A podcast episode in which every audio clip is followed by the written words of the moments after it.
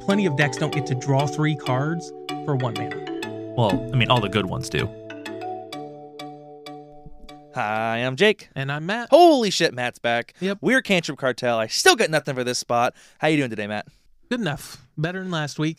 Um, I was out last week, so I got the old one-two punch. It's been a rough fucking couple Uh, weeks for so Matt. one of my best friends a couple weeks ago, we've talked about it before, took his own life. And then two weeks, less than two weeks after that, I found out my dog has terminal cancer. So I feel like I'm literally living out a country song. yeah. it's just like, like if my l- wife leaves me, I'm in deep shit. Matt is an acoustic guitar away. right From a Good thing country we've hit. already got a place for me to record.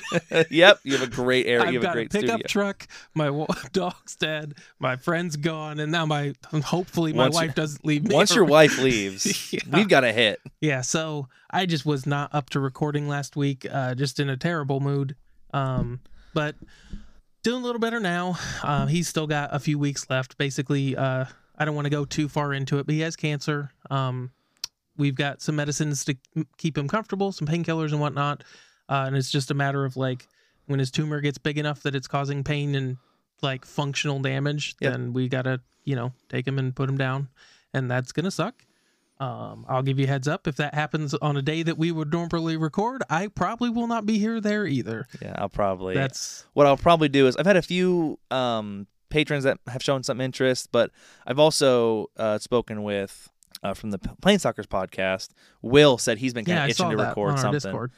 So I'll, I'll, if you need a time, if you need time, by Yeah. all means, take your bereavement. Uh, you get at least three days a year Yep. with our company, So so uh, I can reach out to him, and I'm sure he'd be willing to fill in, and we'll chit chat about some magic. Yep. So, um, as far as the weekend goes and what it did, uh, Ashley from the Family Gathering podcast came down. Uh, we've been friends since middle school. Same thing with Derek. Um, and we played some games. Uh, so we basically just, uh, had kind of like a retro evening. So like we were playing Final Fantasy VII, the original, Yep. because he's been meaning to play it again. So we just started playing again, messing around with that. Um, the cool thing about the, one of the fun things about that game, uh, when you talk to, as you play through the game, I forget the exact terminology they use, but there's basically a friendship meter which each, with each of the main cast, and at some point during the game, you go to what is effectively Disneyland for adults, and like there's gambling and roller coasters and all kinds of crap. Well, you go on a date with one of the characters. Uh, there's three characters that you can go on a date with, if I remem- remember correctly.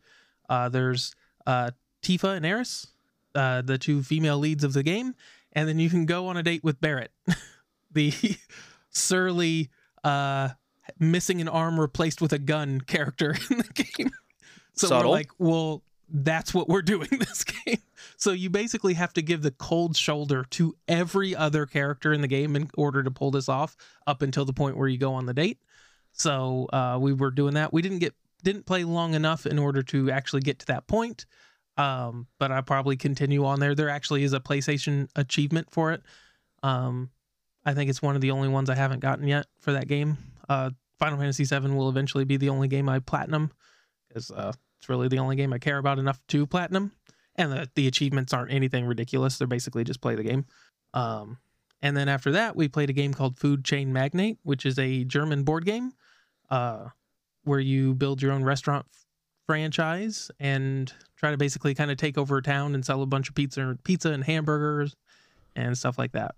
Uh, you came over briefly, Jake, played some Mhm. Legacy. Uh, Ashley and I continued I think- playing after you left. It was kind of funny. So I realized uh, I was playing a deck I never would never play. I was playing uh, twelve rot, Yeah. and I had he was uh, they were playing uh, uh, not not dredge. What's it called? Discard. What's the Uh, madness? Yeah, They were playing Black Red because they Meat come saying Madness. mana list madness, and like on turn two, I had I had stuck a what you call it, uh, Sylvan Library. And I did not take damage off of it once after like over like three turns. Cause like my life total probably matters, but it hadn't yet Yeah, and then Ashley hit me for like eight and then like 11 Yep. and i died at like two life and i realized on the way home i was like man i i felt proud that i played Yeah, that good thing you appropriately did not pay four life for random cards. yep i appropriately recognized my spot and it's like i don't play a ton of legacy and i that, never played that deck i never played against madness really so it was kind of cool to be like oh i do make good decisions Yep. sometimes Well, and the cool thing with Sylvan Library, especially in that particular deck, is you shuffle a lot, Mhm. so you're kind of just getting a free brainstorm it's every pretty turn good because you got crop rotation. uh, Elvish Reclaimer, Knight of the Reliquary, several fetches. Yes. Like you're just look at these three. That's the one I want. Fetch, get rid of the rest. Like you don't have to pay the four life. And then, like you said, in a lot of matchups, that four life matters quite it a would bit. have been the diff. I mean, I, I think I, I think the last turn Ashley swung out and put me to like two, and it's like if I had drawn a single extra card at this game, I'd be dead. Unless that was a very good card and basically turned the whole Potentially. game around. Yeah. That's what it would have Unless had to have oh, it, been. it, it had to be a turn. It had to it Yeah. had to shorten by a turn. So uh, we played a little bit of uh, Legacy. Um, I played uh, Ruby Storm for the first time, uh, and I That deck looks cool. I forget what she was playing, something aggressive. And I Loves Mad- basically- was it Madness again? She loves it might Madness. have been. Um, but I was like, well, I'm dead next turn, so I guess this is the turn I go off. Yep. And I happened to pull it off, and I was Yep. like, yeah. And I never, I first time I played it, and I comboed Got- off you and got won there. and got there. So again, it was playing against Black Red Madness, which is a good deck, but doesn't have Force of Will Yeah, or and when stuff just resolves. when stuff just resolves that makes it a lot easier the right the correct force of will would have absolutely shut me Mhm. down but to be fair i also if in games two or three would have had pyroblast so you get into that whole stupid hypothetical magic I try thing. so hard to. Once in a while, I get salty. I, I get uh, like DC noses. I'll be getting salty, and I'll, I'll be like, "Man, if only I'd had, if only I'd had," and then I try to out loud say, "Yeah, but I didn't." Yep. And that's how magic works. Yep. If only you hadn't had, if only you hadn't played good cards, I could have won that game. That's how Right. magic is. correct so uh, we had a good time played some magic played some final fantasy played some board games uh, which i did win in food chain magnate um, had a great last turn Some that was a lot weird of fun I, he's, Matt spent like 20 minutes explaining it, and my eyes kind of glazed over because The it's one of fun those thing- games. you It would seem, love it if I'm you sure I played it. would. It just sounds. It's kind of difficult to explain in a vacuum. yeah but it's like some like weird take on Settlers of Catan, but with different resource management and different, obviously different the, rulings. you, and- the cool thing so there's two things three things i love about this game one the flavor of it's awesome it's like 1950s america so it's Okay. like diners style restaurants yeah, uh, some of the restaurant names are great It- it's like golden goose like uh, duck and donkey stuff Oh, like that okay. Some- like gluttony burger so it's a little satirical take on the yep, uh, 1950s absolutely, absolutely. uh, and it's also got the same take with like the style of like the art and everything is that kind of it reminds me a li- a little bit of the fallout uh games with uh Mhm. the pit boy guy The Yeah. thumb- like all the all this the art style The from those Fallout games. art, not Yeah. the gameplay necessarily, but the Yeah. in-world art. Um, so that's one of the things. The second thing is there's no dice. Uh, there's really the only random factor is when you make the map, you're using tiles and they get placed in random. They Okay. get- you shuffle them and you place them. There's no rearranging. Uh, and what happens sometimes is like the road, there's roads on them, and if they connect, great, and if they don't, that's just Mm. part of it. Gotcha. So like there is a randomness factor there, but outside of that, there is, to the best of my knowledge, no other random factors. And uh, the third thing is the corporate s- structure of the game is super fun. So the the wh- like eighty percent of the game, eh, I don't want to say eighty, like seventy percent of the game is how you build your corporate structure. So you start as a CEO, you can hire people, and you can have two people underneath you working for you Mm-hmm. and then but there's limitations on who can work for you so you had to like hire a trainer hire a a, a recruiter right that's like turn one Yeah. so you hire a trainer and you hire a recruiter then you get like a management trainee a management trainee can have two people underneath him so now you can Oh, have okay. and like you build this hierarchy of corporate people and it's it goes fairly in depth and like the games typically last between like six to ten depending on six to ten turns and Okay. another cool thing this would be number four basically everyone takes their turn at the same time Yeah, that's a big factor. so like the game moves pretty quickly there are things you do there is a turn order and there's things you do like in turn order Uh huh. uh, for various reasons, you know, with strategy and whatnot. But like, uh, it's just a it's a really fun game. It's there's there's a se- there's essentially aggro and control because like one of the cool things about the game is uh, the game ends. So there's the initial bank, and then when that runs out, you have the reserve bank. Mm-hmm. And once the reserve bank is emptied, the game ends at the end of that round. So there's I don't want to call them aggro and control, but there's basically long game and short game. Uh huh. So you can just like blitz to getting some restaurants and trying to sell some food and create some demand because what you're doing is you're reducing the number of turns the game's going to go Yeah. because you're taking money out of the bank. Yeah, makes sense. Or you can try to play the long game and like sell almost nothing the entire game Yeah. and just have a mega corp and at then the win end of it, on turns and then nine win 10. basically on the last couple turns. So and and there's there's a ton of different options and strategies and whatnot. That's just two very broad categories. Mm-hmm. Um, but yeah, there's a the game is the rules are pretty simple, but the strategy is very deep in that game, and I I love it. It's probably my favorite board game. Okay, we'll have to play it sometime. I love board games. That's what I did this weekend. How about you? So I'm gonna do a quick one, and then I have a special a special little pseudo guest for for my segment this week. But the big thing I did this week was I finally got around to proxying up uh, Rakdos Sacrifice, or as Matt calls it, Crazy Cat Lady deck for Pioneer, and I thought it looked like fun. I thought I wanted to play that. So I spent like an hour and a half printing stuff out and cutting it up, and that was some fun fucking gameplay. I loved playing that deck. That was so much fun. Just every turn, moving six things around, dealing four damage, gaining three life, ping this, ping that. You lose two life. It was so much fun. So game one, there, there's two f- funny interactions. Mm-hmm. Game one, I'm playing against uh, Eli, who always plays blue white control, and this week for funsies is playing mono black aggro.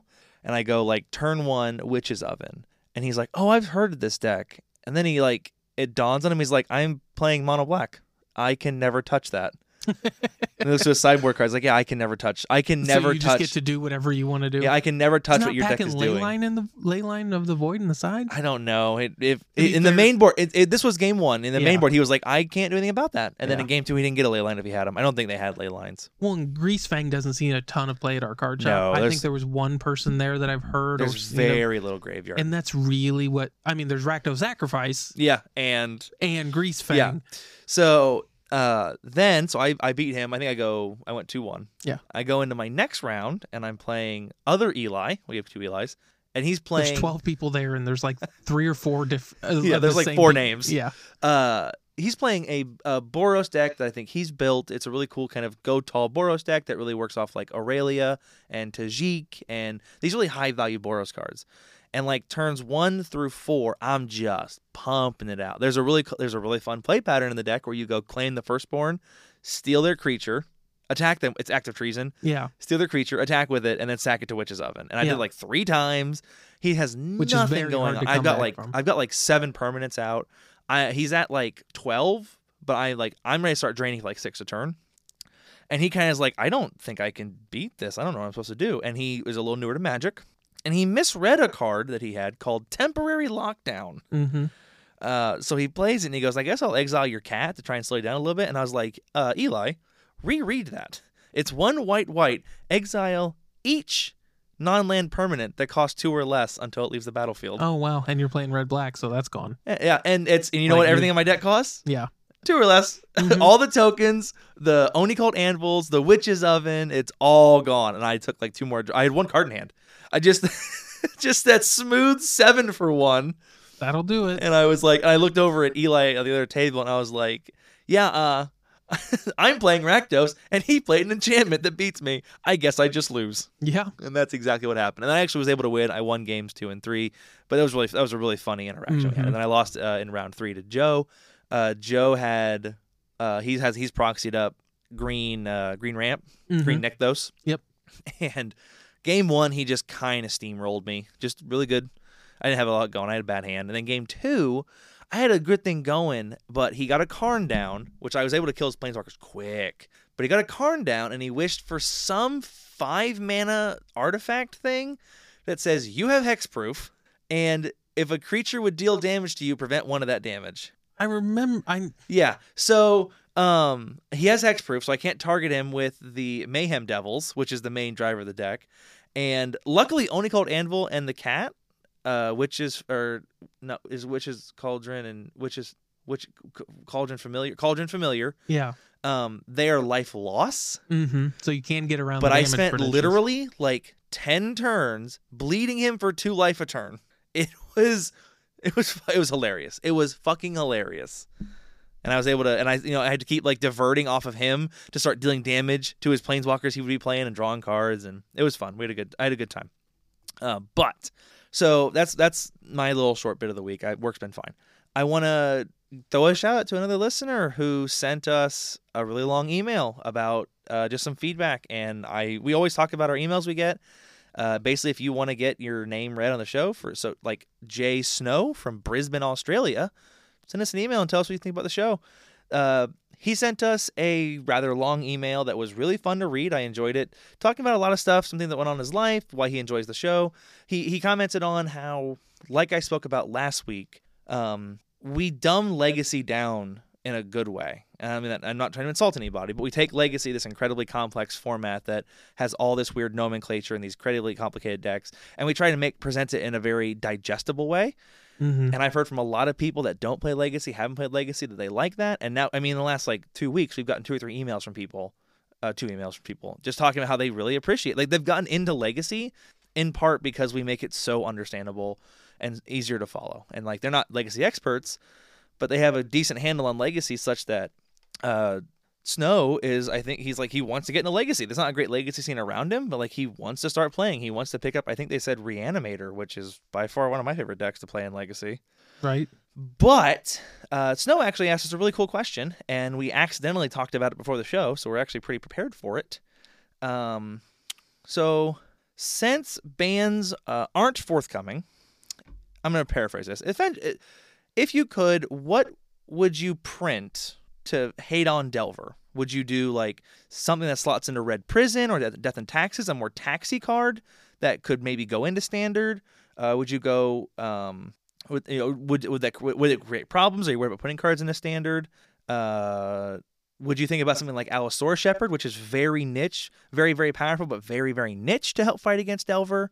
What do you think, Matt? What would you print to help to help Legacy and its problem with Delver? So we, like I said, we were talking about this before the show, and I'm, I don't know exactly how serious I am because we were kind of joking Yeah, around. it's actually been an ongoing joke with us for a little while. but I would love to see something like Pyroblast, but every color gets it but blue. So Yeah. like every color gets destroy counter a blue spell or destroy a blue permanent for one green, one black, one white, one red. Yeah.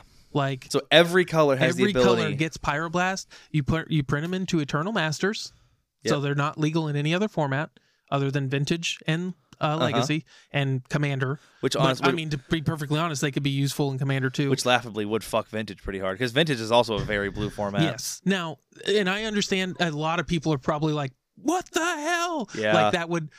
That's in principle what needs to happen. Yeah. Now, whether or not it's one of every color, whether or not it does the exact same thing, something like that, I would be perfectly happy to toy around in that design space Start printing one more one mana counter a blue spell. or destroy a blue or permanent. sorry, blue permanent. Yes. So, you like, could fight these blue decks on a much more level an- playing field. Yeah, because I mean, ev- like if you look at what they're doing, like look at what I mean. There's a cu- obvious. There's a cup. There's very powerful cards in every color, right? But Yeah. like, look at what white gets to do for one mana, Mom, mom and swords. swords. Sorry, swords. That's the big one. Now, should we start rattling off what blue gets to do for one blue?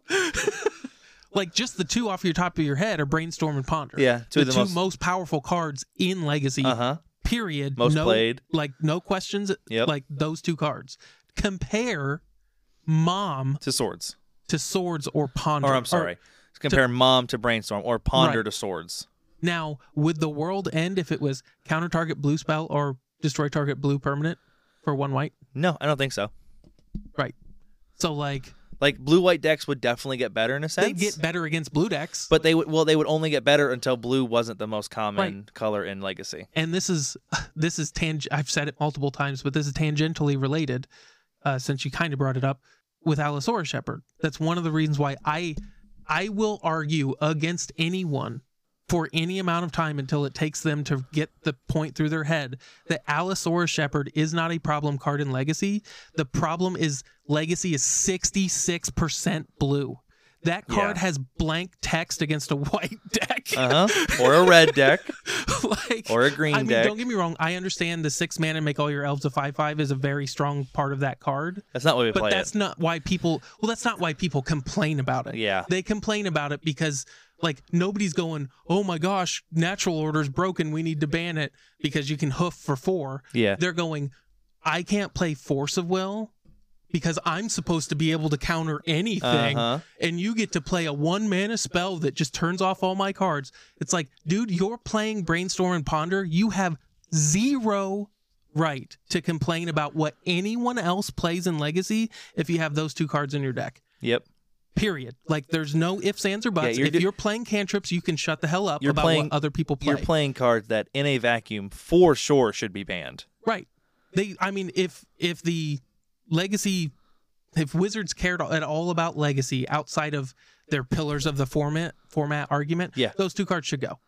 Yeah, brainstorm I'm would, not saying they should. but- brainstorm would go immediately. right. Like if if if legacy came under new management and they ca- nothing is sacred, we just want to fix it. Brainstorm probably leaves first. They- uh, duh. Like it's Yeah. the biggest duh in the Now, it- history of magic. That could kill legacy. People say that could, and I'm not saying it couldn't. Like that could kill legacy. It would gut the format. and people wouldn't want to play it. Whatever. But like Legacy's on life support as I it know, is. I know. I'm just saying like, in a vacuum of like someone's like I don't care about legacy, like on principle. I just want it to be a good format. Yeah. That card gets banned. Yep. If there's no more sacred cows, brainstorm's gone. Mm-hmm, absolutely. So- So, is Grizzlebrand, by the way. Well, I- there's a lot of there's a lot of sacred cows we could probably get There rid are. of There, I mean, legacy is just full of sacred cows. at this point. Yeah. Yeah.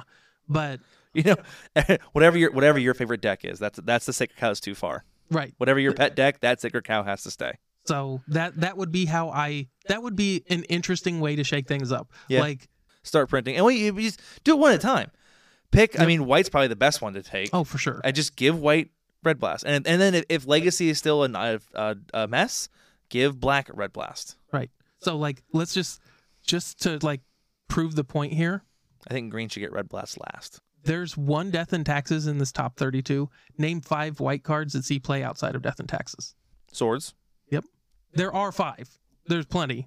A lot of them are basically sideboard cards, Mhm. which will kind of give away the game yeah, a like little bit. containment priest. Uh, maybe Hushbringer sometimes. Like Aethersworn Canonist sees Aether some Sworn play. Canonist is There's a jail that thing that piece. destroys enchantments every turn.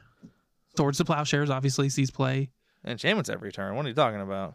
the, that sideboard card that like uh what's what's the deck that runs it I don't fucking know what you're talking about. I'm not saying it doesn't exist. I'm saying I don't know what you're talking about. it's the serenity beginning Oh, your upkeep, the destroy all Serenity. artifacts and enchantments Yeah. Yeah. Yeah, it's it's a lot where it's And it's a there's- lot. there's still some stuff Yeah, but it's it's a lot harder to be like, what white cards are playable in legacy? Right. Other than death and taxes? Um not a lot. right And- Prismatic ending? That's a big one. yep so we got Three or four maybe. Right. we, we've got two main boardable cards for sure. And then we've got brainstorm, ponder, preordained, force of will, force of negation, uh, expressive iteration, days, Murktide, Delver, Murktide, Delver. like the Ledger rest of the Shredder. format. So that yeah, I would just start with one. Pick I'd pick one. I, I think green should be last. Green feels like the most of a stretch to me to give it pyroblast. Actually, But- the funny thing, I, s- from a flavor like color pie thing, I think green actually would get it first. Think so? Green actually gets some stuff like that, where it's counter a permanent you control that targets a permanent you can like they green and white both very narrowly get to interact on the stack. Uh huh. so does black again very narrowly. Um, but like you know, green already has like Veil of Summer, That's and true. before that they had like Autumn's Veil, which was another one. It's a much worse Veil of Summer. Okay. Um, uh, there's a Void. Well, yeah, Fate. it's worse. It's fuck. How do you get better? Well, it does a very similar thing, but they just dialed Veil of Summer up to 11 and then we're Gotcha. like, hey, well, uh, Autumn's Veil sucks, so here's Veil Yeah. of Summer. Let's see if that It's one's any way good." better. yeah. Where's where's where's Veil of Winter? And the thing that I like about it is if it's only in Legacy, Legacy has a ton of like specific color hate Yeah. that doesn't exist in a lot of other formats because they've just like they just stopped printing it like choke and stuff like that. Yeah. Um boil is a great one. Good. Very good one. Yep. you know, flash fires. You know, um, they all used to. One of my favorite ones is uh, Life Force and Death Grip. They're two mana enchantments for two black or two green. You can pay two black or two green to counter target black or green spell. There's, Oh. there's they're mirrors of each other. I get you. Okay. So death uh, death grip is black, life force is green, and they counter each other's spells. Okay. And they just sit, and you can pay two mana, counter a black spell. Pay two mana, counter a green spell. Like- Seems decent. Yeah, they're they're fun little cards. They Need don't one see of those any for play blue. anywhere. Right. Just two colorless, pay two colorless, counter target blue spell. Ancient Tomb never felt so good. right? Or too generic, I should say. Colorless would make that very narrow. Way worse. But yeah, I Yeah. should say generic. So that's, That's a, a quick little like like a five minute like how would you fix it? But Yeah. that was fun. I think that'd be a fun way to to tinker around in that s- design space. But I 100% agree with you. White should get it first. Yep. And then from there, green or black. I it's a toss up. One thing uh, to wrap this up. One thing uh, Snow did ask for is uh, we did this once a long time ago, but we've we've grown a lot as podcasters, and it's time to do it again. Some deep dives on decks. So like a deep dive on elves, a deep dive on Death and Taxes, a deep dive on Reanimator, maybe an episode dedicated to the deck and what it's good against, what's bad against. And we did that once for elves. We always meant to do it. We call them like I'm fives, and then we just got busy and haven't done it again. So we need to find some time and do that again. That'd be a great little supplemental content. And if people are asking for, if one person asks for it, a hundred people want it. Well, I think that's about how many listens we got on our first. Like I'm five. Oh, maybe So- over the course of a year, maybe. Yeah, Yeah, if I you put them know. all together. Yeah. and I think ten of them were me. You're just like, I need to learn how to beat Uh-huh. elves. Uh, no, I was like, I need to, I need to learn where, where- how to podcast better. Yeah. Uh, but thank you very much. We always appreciate getting feedback. We always appreciate hearing from our fans, and it's always, I'm sure Matt will agree. I said last week, it's always shocking that you guys actually like listening to us. Every time I see our number count, I'm always like, that's a lot of bots listening to us. But I it's hope not. they're It's not bots. people, and it's people in Aust- it's, Aust- it's in Australia, across the world. Yeah.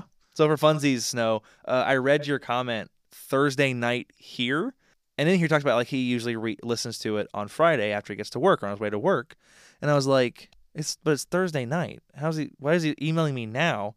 And I looked at my wife and I was like, oh my god, it's fucking it's Friday morning in Australia. Yep. They have crossed the date line. The dude is emailing me from the future. It felt pretty cool. Yeah. It was great. It was great to hear from It you. was very cool. So, uh, before we move on, let's get a huge shout out to our patrons, the people who uh, actually talk to us almost every single day. Uh, we have Emperor, who puts our stuff up on Reddit every week. Super appreciate that. He also does pretty deep dives on modern, both on the Reddit post and in our Discord. I enjoy uh, reading his content quite a bit. We've got Ramblin' Rogue, uh, Derek and Ashley from the Family or from the Family Gathering podcast. Eric, Monowolf, Ethan, CJ, Nate, and Jameson. Thank you all for joining the team, being a being a big supporter, and helping us uh, make better content every week, and uh, also chit chatting with us and listening to our dumb takes every week. So, um, oh, and if you would like to become a patron, by all means, hop on to patreon.com forward slash cantrip cartel. There's some fun tiers in there, including some tiers that I always joke and say you get like free merchandise. So You're kind of paying. You're, I mean, you are paying for it, but it kind of pays for itself. It's we tried to make it. We, I tried to basically be able to give away stuff to Yeah. people. Anyway, Matt, how's Legacy looking? Uh, the top eight doesn't look horrible this week. The Now rest remember- of the top 32. Delver is only 9% of the meta. And thank God that we've got Leyline Binding I as know. a pillar of the format. that ley line binding meme has been all over like the legacy Uh-huh. community and it's priceless. Uh, who fucking was it? Uh, do you see Pleasant Kenobi's YouTube video on the top five bindings in Legacy? And it's just Leyline Binding five times. That's awesome. Yeah. it's pretty good. Oh, priceless. It is, Uh, yeah. Well, let's jump ahead real quick. Uh, so in ninth place, since we wouldn't talk about it anyways because it's out of the top eight, we've got four color control and it has uh zero ley line bindings. This is the closest thing we saw to picking up binding in Legacy, and it was Honorog's list that did run two or three bindings. Yeah. For a couple weeks. And I don't know if there's there might be some in this list in total. We saw Honorog like either one or almost one, a couple like back to back challenges with it. And then last week I think we I think I saw like two lists or maybe it was two weeks ago. We saw a bunch of lists. Uh, I'm not saying that deck is gone, but it's not in ninth. Right. Yeah. I mean, there's and like I said, there's none in here. There's still four Minsk and Boo. So no uh no ley line bindings. Well, now I feel bad. Didn't Honorog's list run Leyline Binding? Because it ran Minskin Boo for sure. It may have. I don't remember. Now I feel bad. Now I maybe maybe my brain just auto filled because I know Minskin Boo was like hundred percent. That's what the deck was around. I could have sworn he was playing Leyline Bindings. Maybe he wasn't. Maybe Leyline Bind. Maybe no one's playing Leyline Binding except it's a pillar of the format. I can't find one in this top 32. All right. Maybe I'm just blowing. Maybe I'm just talking out my ass. Who came in first, Matt? Well, Let's talk hold about on. that deck. Okay. So I checked the three four color controls. Let me make sure. There might have been another, but I, I might have missed it. Whatever. But uh, I didn't see any. So Hmm. But it's such a good card in Legacy. The way that see, it the reason I wanted to look at four color control is because did Blue Red Delver won, and we're just not gonna There's nothing to say there. Like It's literal. I mean, Yeah. we're down to one pyroblast this week. Oh, the tech. But Leyla, it's like Leyline Binding is so good. The way it forces you to play probably triomes that you're always a turn behind and are super wasteland bait, or even just play duels that are, makes it slower to turn on, but you're also still wasteland bait. I could in the right meta in four color control, I could absolutely see it seeing play. Maybe, yeah. Like it's not a bad card. When you've seen it in action, you realize that this card, like when it goes off, when it's turned on, yeah, that card is incredibly it is powerful. very, very good. so like I I'm not saying think we should discount it, but it is a hilarious meme that Wizards is like, no, if there's ley line binding, yeah it's now that keeping we Delver now in that we check." have binding i also maintain that like even like leyline binding will never be the answer in legacy it might be a decent card but like there's way too much well, it will super never be free the way or s- to answer Delver. i think in anything really i think there's a couple things there's a couple things but it's such it's so easy to answer enchantments in legacy and like uh, wear and tear is is main sideboard it's it's standard sideboard for a lot of decks Well, and it's it's even least more it's- so than that. it The- used to be i guess it's a not lot anymore. of the best sideboard cards, Pyroblast aside, are enchantments. So a lot of decks have some way to destroy enchantments. answering baked enchantments in. is common yes. and- so I mean, one of the best sideboard cards in Legacy is uh, Leyline of the Void. Yeah. And That's true. every deck that's weak to Leyline of the Void has a way Runs. to destroy enchantments. I mean, you look something like modern. Like modern still has decent answers to enchantments, and just like you don't ever see them. Yeah. and they're not nearly as good as the ones Legacy has. But I get Leyline Binding is one of those cards where I could see it being a one or two of in the right meta. Yeah. Um, but Oh, don't Wasteland can't be just everywhere. forget. To, I know. Don't forget to read his name. Yeah. So we've got John eleven eleven Which I mean, again, well done. bringing it home. It is with not Blue easy to Red win a Delver. challenge. Nope, not at all. Uh, so congratulations to Don, John eleven eleven. Uh, Anyway, second place. second place, Blue Red Delver. uh, we got Doomsday bringing it home in second place. Yeah. You're like the f- the first real winner. you're the first person. You're the highest person who's not playing Yep. Delver. That's the real winner in my book. Yep. In our hearts. Yeah, in our hearts. Uh, I don't see anything in here. So Running through the list quickly in my mind. Yep. I, have to- I, ju- I have to dig through this freaking sideboard now because we have these transformational sideboards coming out of these things. This one looks like it's just more Very of a standard, standard. Yep. sideboard. Like there's there's a couple cards you don't always see. Like Abrupt Decay hasn't really been around for No. a ton. So Abrupt he's got Decay- a little bit of a green splash in here. Abrupt Decay kind of left when Murktide became a thing because, Yeah. like, that's what I need to answer Yep. and All of a Abrupt Dec- sudden, that doesn't kill the best threat in the format. by a lot. So, uh, so you got a Veil of Summer, which is pretty typical. Edge of Autumn in the main, and then you got four Carpet of Flowers, two more Veil of Summers, and two more Abrupt Decays in the side. So it's pretty decent green splash in Yep. this one. And we've got some, I mean, and some some heavy fight against Delver too. Like, Abrupt Decay does hit every other threat in Delver. Yeah. And the Carpet of Flowers hoses Delver really well a lot of times. Veil of Summer is pretty good against Delver when you need to force your stuff through. There's definitely some good stuff in here. Third place, we've got um, Blue Black Shadow, Death Shadow. Uh, I've just, I've, I'm at the point where I just want to call this Blue Black Delver. like it doesn't. I know they are different. Yeah. It's But- got what what wins more games, do you think? The four Death Shadows or the three Murktides? Right. This is a Murktide list that runs Death Shadow and Shocklands. Right. So again, not I I would be I think Death Shadow is a more interesting deck. I like the fact that it has the thing that I like the most about it. Let me put my thoughts in order here. It reminds me of how Magic used to be played, where there were downsides to cards that you had to either A find a way to work around or B find a way to incorporate and make them good. So Uh-huh. like the typical one would be Suicide Black. Yeah. So like it's like yeah these cards are hyper efficient, but every time Phyrexian Negator takes a damage, you sacrifice a permanent. So you better not take. Yeah. He better not take any damage. Yep.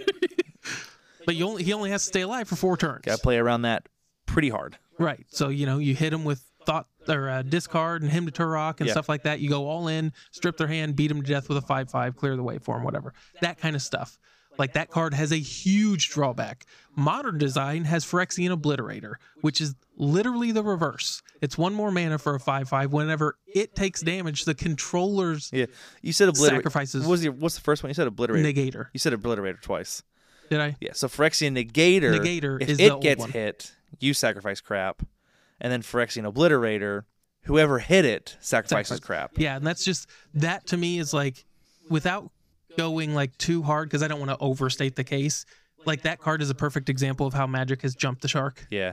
where it's just like we went from that card which is hyper efficient and has a downside to this card which is Pretty efficient. pretty efficient and has an enormous Yeah. upside. It's unblockable.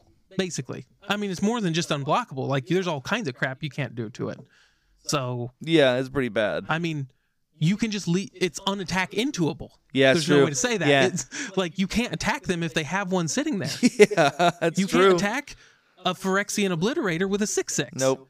You because sure can't. you sacrifice your whole board. Six permanents. You can't. You can't chip. You got three. You got three two twos. You can't. You can't chip in. Yeah. So like that's Death Shadow is one of those things where it's like that card clearly has a downside. Yeah. And what you're trying to do is turn the downsides of thought seas and the shocks and the fetches and street wraiths Snuff into out. an upside. So like it has a lot of like older cards that have downsides and it's trying to t- kind of flip Yep. those on their head. It just that's one of the things I've just kind of personally always liked about the deck. And it is a very high risk, high reward deck. Yeah, it is. Which I also really like. I love the fact that like this deck wants to race itself It's like five. down to like five. Yeah. and It's then like- just hopefully survive at Yep. four or five Can I life stabilize with two eight eights? for a cool. few turns. Done. Yep. So I I'd be perfectly happy to see more Death Shadow, even if it is running Murktide. Um I just I love the deck. I'm never gonna really say anything bad about Death Yeah. Shadow. Um in fourth and fifth, we've got two uh, Green Cloud Post decks. They're Something- slightly different. Something we have not seen in quite a while. Yeah. Mono green cloud post. This deck kind of got super popular for a little while. I mean, popular enough that we proxied it up in a bit of a gauntlet we made. Yep. And then it has just completely disappeared. I mean, almost certainly probably just replaced by the 12 rot, yeah. the more aggressive dark depth strategy where this deck is trying to race out these giant Eldrazi or Primetime, and the alternative is just racing out a 2020 with flying and indestructible. hmm That also works off of lands, not spells being cast. Yep. And so it's just one of those things where like it's probably just a meta call Yeah. like and like th- there's, there's several factors here you're going to have what's good in a particular metagame whether you're trying to dodge things or you're trying to like predict what's going to be good in this particular tournament your particular play style and whatnot um but if you look like these lists run a lot of the same cards Mhm. as like something like 12 rot which is green white uh depths A lot of the, a lot of the same, a lot of similar enablers. so um The it's crop- not all in on the combo the though crop rots, the reclaimers. Uh, I don't green sun. I don't think 12 rot runs green sun, but like I said those eight enablers for sure, and then other things that you may or may Yeah. not see. I do love And- seeing these lists that have like like two to five one ofs because you can Mm-hmm. turn, you can run green sun and just have a really good wish board or wish wish spell essentially. and they're running once upon a time as well which Oh, also yep. benefits uh, your one ups.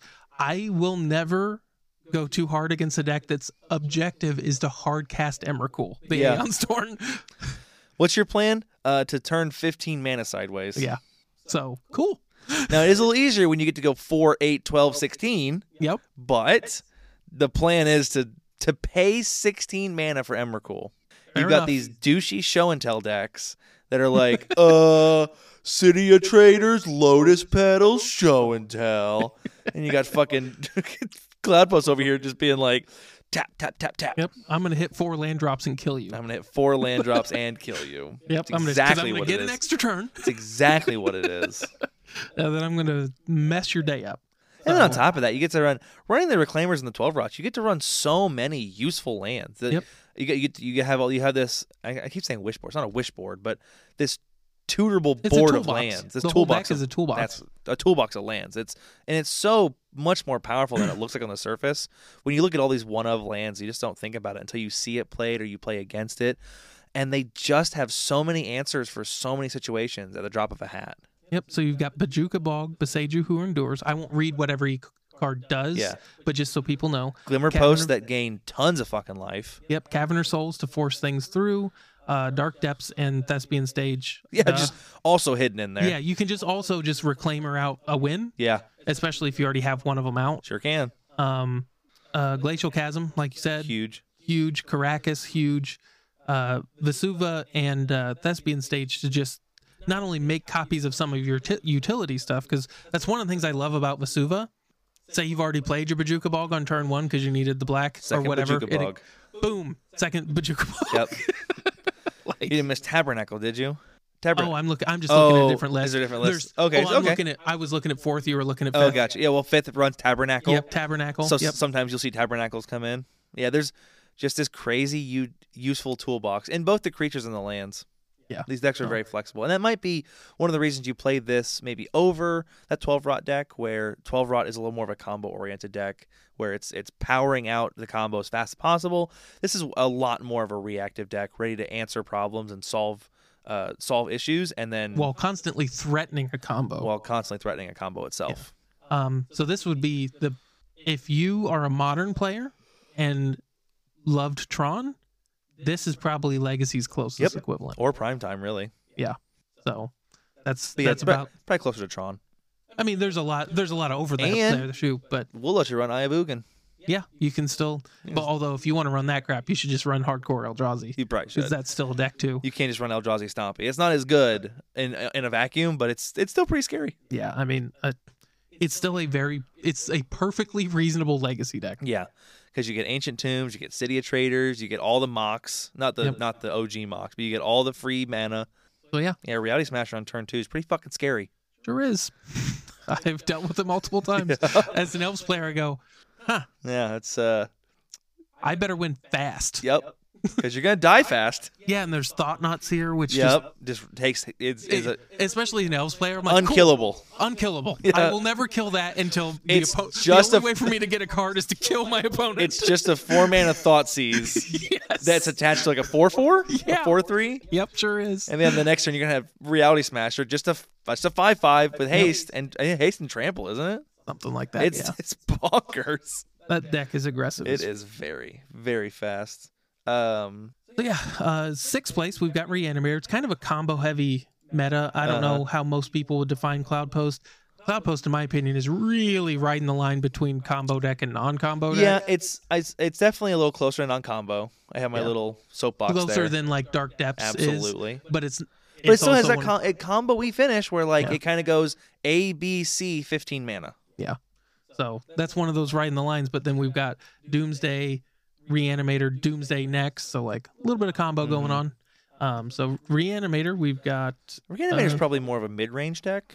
right. Yeah, the middle of the game is turn one. yeah, By turn two, the game's we're we're- we're well into the late we're game. well into the late game, Yeah. and by turn three, the game's over. The early game is going to be your mulligan. Yeah. Mulligan to five with no lands. To be fair, that's hundred percent true. It is.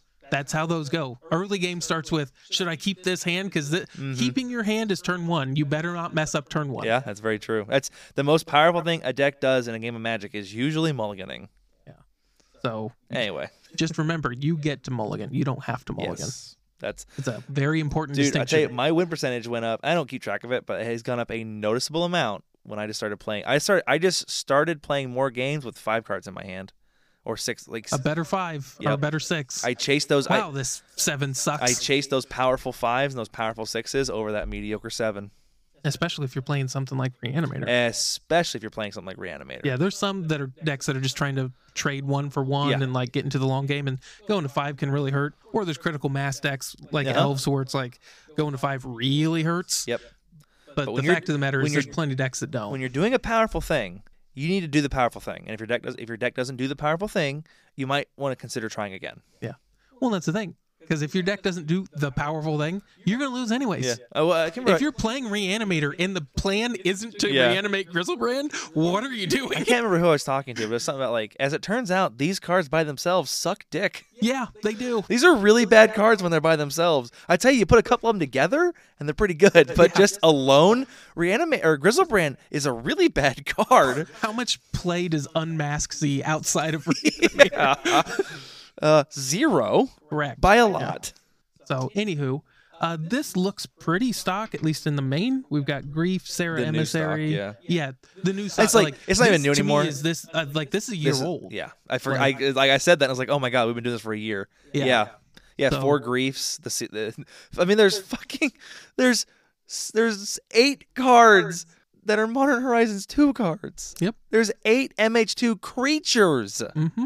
That's what Oh man, that's what eternal formats are anymore, Jake. Did you see that unmasks are now like four dollars a piece, down from twenty? Huh, that's good. Yeah, it's pretty great. So you didn't totally lose your ass on selling that deck. Nope. Thanks for buying those for me.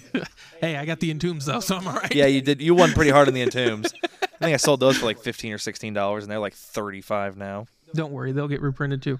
Basically, at this point, uh, uh, this is not financial advice, comma. I have a comment.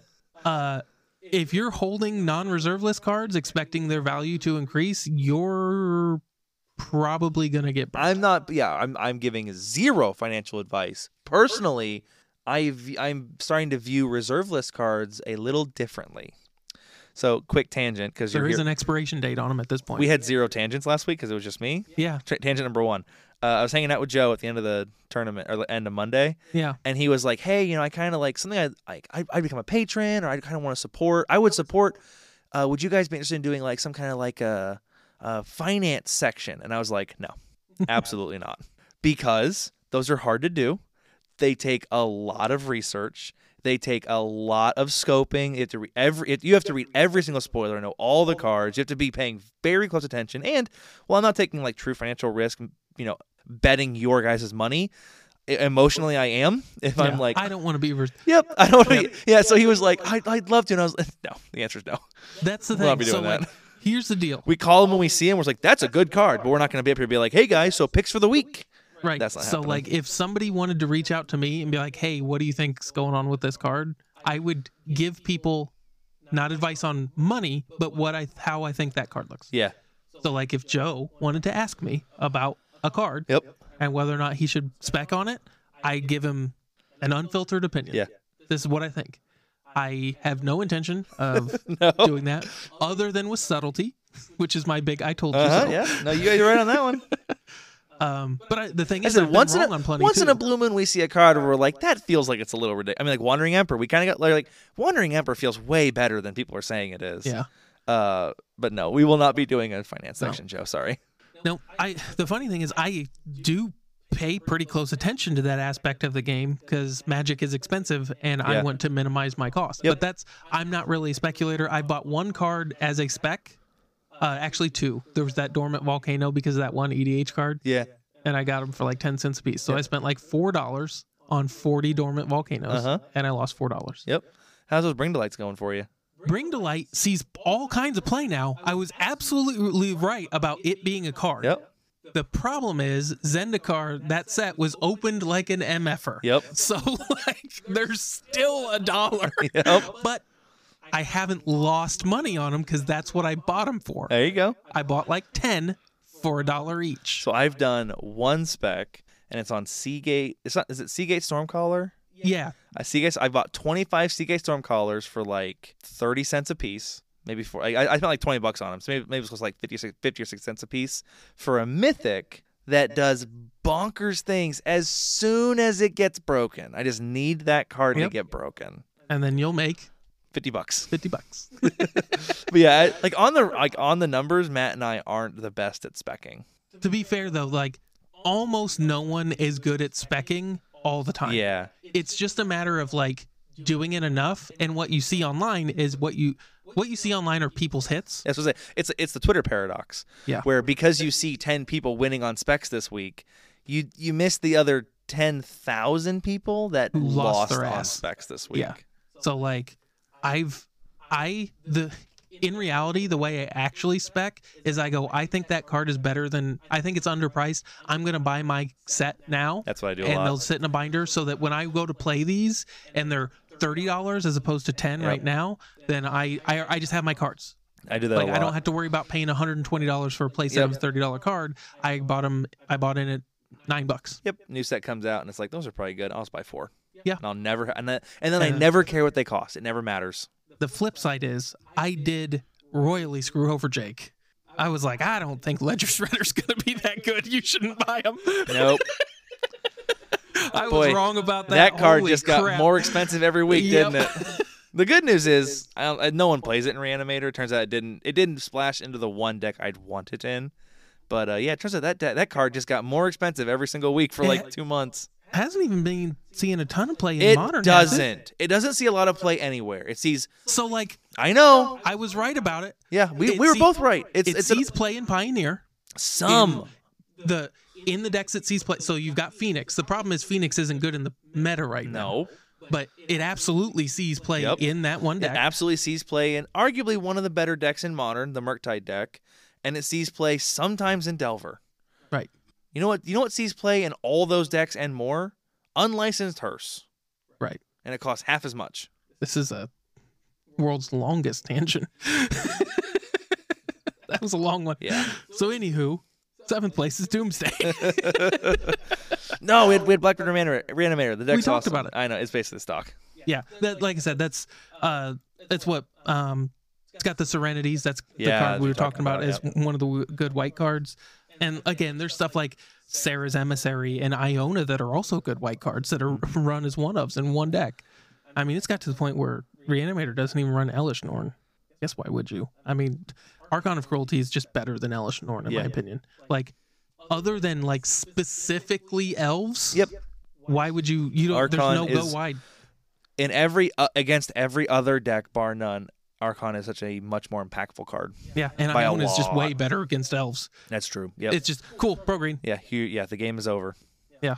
you, Not, not even can't, programmed. you can't cast. Shriek Maw does change that a little bit, but I mean, now we're really getting into the weeds. Yeah. We're like, cool. If they Shriek luck. Maul your Go Iona, find yeah, go find it. Oh, because you can't Green Sun it out. Nope. You can't Natural Order it out. You've Nope. got a two of maybe in your sideboard. Good luck. So there are a couple answers to Iona now that basically Murktide has popped back up, so you need ways to kill big creatures. Mm-hmm. But yeah, um, I mean, otherwise it was back like a year ago. Iona was like, "Huh, there's nothing in my deck I can cast. Nope. So can I win w- on the board Yep. against the seven seven I've fly? got an elf I've got an elvish mystic and a wirewood symbiote. That's not enough. I don't think it's gonna happen. So anywho, Doomsday, seventh Doomsday. place. Uh, we got Doomsday again. So this is a less green list By a lot. um, by quite a bit. Um, As in there's no green. So we've got two Edge of Autumns. that that card's basically I don't want to say never gonna get cast, but the odds of Edge of Autumn getting cast are like one in a hundred games. Like it's it's in there so you can cycle. You draw Yeah. your last card. I mean, is there even I guess you have lotus petals, but there's we don't even have green. Yeah, we don't- like it's not des- the deck. The card's not designed to get cast, we can't produce green mana. so it's not a green deck in my opinion. Yeah. Um, as opposed to the other one, which had several. yeah, for sure. Um, we've got uh, the main looks fairly typical. Uh, grief is about the only thing that you don't see as nearly as No, it's often. definitely a bit of a different uh, creature to see in there. There's usually uh, four, I should- sometimes four wraiths, more wraiths, and no griefs, and Yeah. a couple griefs is interesting. yeah, just kind of clear the way for your combo. A little I bit guess. of freehand disruption. Yep. Yeah. When you spent you spent that you spent four or five turns getting ready for that turn, getting to open up with a free thought seize. I mean, it's, it's very powerful. yeah, because especially you're you're trying to get one spell to resolve. Yeah. and forcing it through with no mana input. I 'Cause, mean- F- Grief is essentially an extra force of will. basically. Yep. And it's pro. And it's a proactive force of it's- will it's that proactive you don't have force to of will. wait till you don't have you can clear the way and if the way's not clear Yeah, just wait. you just wait Yeah, that's the thing about the. inf- I guess I've talked about, and it's not legal, obviously. And I I play cards you shouldn't play, but like I like I'm tempted to play surgical extraction a lot just for the information. Like two life to know their hand isn't isn't that bad. Right. When you're depending on what deck you're playing, that's such good information to have. Yep. I mean that's that's the fact that it replaced itself is what got Gitaxian. Well, Yeah. the fact that it replaced itself and cost no mana because Yeah. Peak is also a card that just cost a blue and yeah, no and one plays it. that. Um, But the, So, the, like, for, there's- the for free part is the important part there. um, that's what got Gitaxian Pro banned though. So, uh, sideboards we do not have a transformational sideboard. This is again just more cards. This is the one Sheldred, which yeah, uh, Eternal Glory podcast sucked Sheldred's dick pretty hard. And I'm not saying they're wrong. They're all uh, Bryant Cook, Bryant Koval, and uh, Phil Gallagher are exceptional Magic players. But I think they were a little too overexcited on Sheldred in this deck. I, I think they were a little too overexcited for a four mana four five or four mana four four whatever it is. what do they like about it in Doomsday? Uh, it was a it's a transformational style card to them, and so they were talking about one of the lists we saw where they were they were running two or three Sheldreds in the side, and they were the the it's meant to be a transformational game plan where you're bringing that in because traditionally, and they're correct about this. Traditionally, against Doomsday, you side out all your removal because there's no reason to remove anything. Yep. And then so once they stick a Sheldred, it's incredibly difficult to remove. It has great inevitability, and you can't look for answers for it Mhm. because you can't cantrip. Yeah. And all those things are true. I just it's a four mana permanent. Yeah. And I just have a hard time you convincing me that in a world with days, force of will, I guess in fairness that's it. Those are the ones that are gonna hit days and force of will. Um and unholy heat that like you're gonna go all in on a four mana permanent. And like they were really excited about it and it's, it's good. They were just a little a little more excited about it than I would be. Yeah. yeah i could i can see like i could see that being the case when you were running a full transformational sideboard Yeah, this wasn't they were talking about, they weren't talking about a Yeah. one up for sure. but like as part of a full package where you're like i'm taking out doomsday and i'm pivoting into this It might not have been transformational. They were calling it a, like a sideboard juke, so maybe a little between transformational and, and whatever. But Mm-hmm. yeah and that, that well that's that's what i'm saying is i disagree with them there i don't just doomsday like Mhm. you don't need to juke you're one of the best decks in the format yeah, I, that's I guess if you want to try to juke juke hard and try to and the th- one of the things i like about the transformational sideboard is if you play it enough you start to get wins because people have to ex- respect it even if you're not playing it anymore Yeah.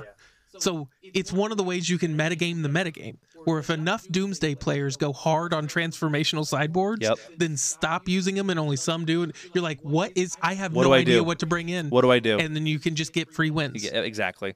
so like I, I mean Sheldred's cool. I, as a one of in this, I don't know. Like That seems that seems to be a, a, a understandable move though to go from. it is good against a lot of the cantrips. It's very. is. I mean, it shuts off again sixty percent of the format. They were Plus like elves. so like they were making the comparison of like how Well, they, not elves anymore. they were making the comparison of Sheldred versus a Murktide and how, you know, Sheldred, if they cast Brainstorm, dealt e- eight damage this turn. And I'm like, that's a bad comparison to make because you're saying Sheldred compares to Murktide if they play into it perfectly one time, Right, whereas Murktide is just an 8 8 forever. right. Not to mention Murktide cost half of what Costs Sheldred half did. as much. They stack way better. and there's black pips in this and not blue. There's not blue pips in it. Like, Like- I said, they were again, and I will absolutely concede they're way better than Matt and I put together. They're very, very good Magic players. I just disagreed with their assessment on how good Sheldred is in Legacy. the mistake there that like the mistake I can see is something that it's very easy. f- I've done it before myself, so I'm not trying to throw shade. They're looking at only upsides. Yeah, it's it, it wasn't best case scenario thinking. Yes. And that you have got to get yourself out of that as a magic player. Yeah, And I'm again, no one's perfect. I'm they're way better than I am. They know that already. That line of thinking, it's like, wow, think about when Childred's at its best. And Yeah. it's like, think about it when it's at its well, worst. we've talked about this and like the way we evaluate cards, and you and I evaluate them differently, and I evaluate differently than a lot of people. I always look at cards for, at their weakest. I I choose the cards in my deck usually when like how's this at its weakest. hmm that's where I want. That's where I kind of look at the power level of a card because you can look at power like this card. It's pow- most powerful, and like Emrakul should be in every deck because Emrakul's one of the most powerful cards ever printed. Where it's like, oh, I just cast it, take an extra turn. You can't really hardly remove it. But like the downside is, it's just it has no text for almost every deck, almost every turn. Yeah. I I I usually value cards at like how bad can this card be, and if its floor isn't too bad, and the ceiling is great because most cards we're talking about the ceiling's great. We don't talk about uh f- crawworm. We're not here to discuss six mana six sixes. Right. Like the ceiling's probably great. Is the floor atrocious? Because if it is, I don't really care about it. And like Sheldred, the floor of Sheldred's pretty bad In this deck. in this deck. Yes. And it's like the shell of Emrakul is, or the floor of Emrakul is pretty bad unless you're playing Show and Tell Or Cloud Post. or Cloud Post. Then that floor gets jacked up quite a bit higher, and it's not as bad. And that's that's the thing is like you know the the floor of Grizzlebrand's pretty fucking bad unless you're playing a specific deck to take advantage of it. And so this deck is not designed to take advantage of Sheldred, even if it had three of them. It's good, but like I, that's why I wouldn't be as interested in running it. I'm also not a Doomsday player, so I'm I could be just wrong, but that's how I evaluate those kinds of cards. Yeah. we've been talking. I don't know why you just wouldn't want a, another ley line. He's only got one on the side. We've been talking for too long. That's what we're here to do. uh, eighth place, rounding out the top eight, we'll get our you know 45 minute section of legacy done today. Although to be fair, you know I wasn't here last week, so No, yeah, gotta catch up. got to catch up. Uh, we've got Mono Red Prison. I think last week it was only like an hour long total. Gotcha. Well, that's about half. Yep, about half. Um, so this is let's see, we've got Rabble Masters and War Bosses. So we're back to the Goblin suite of the more traditional Ugh. lists. Uh, Simeon Spirit Guides. We still have the uh, take the initiative card, the Caves of Chaos uh, Adventurer. Dumb Two take of- the initiative card. Everyone keeps trying to convince me initiative isn't that bad. It's initiative is good. And it's like I've read the initiative. I've read the dungeon that it takes you to. It's okay at best if you get a couple initiatives. I don't it's it's a four mana five three, guys. I can see it in this because it cheats on mana. Because I look at that and I see a two mana five three that generates value every turn. And Where do you- where do you- presumably Where are you getting two extra mana out of it? Oh, because you get to run Ancient Tomb? because you're running a lot of like free mana stuff. Okay, okay, okay. So it's the same thing as like, you know, you in mono red prison, almost no other deck would pay three mana for a two two in legacy. Yeah. Except mono red prison. Okay. D- uh, it doesn't play fair on mana. I see what you mean there. So like, I Tri- don't look Trinisphere costs two most of the time. right effectively. I see what That's you when mean. they're actually casting it. Okay. So like I look at Caves of Chaos Adventure as a two mana or a three mana spell. Because it effectively cheats on mana and it ends the game quick enough that the ancient tomb or city of traders downsides don't really matter. Okay. And it does end the game very quickly. Yeah, doing it for five with trample. Yep. Five with trample.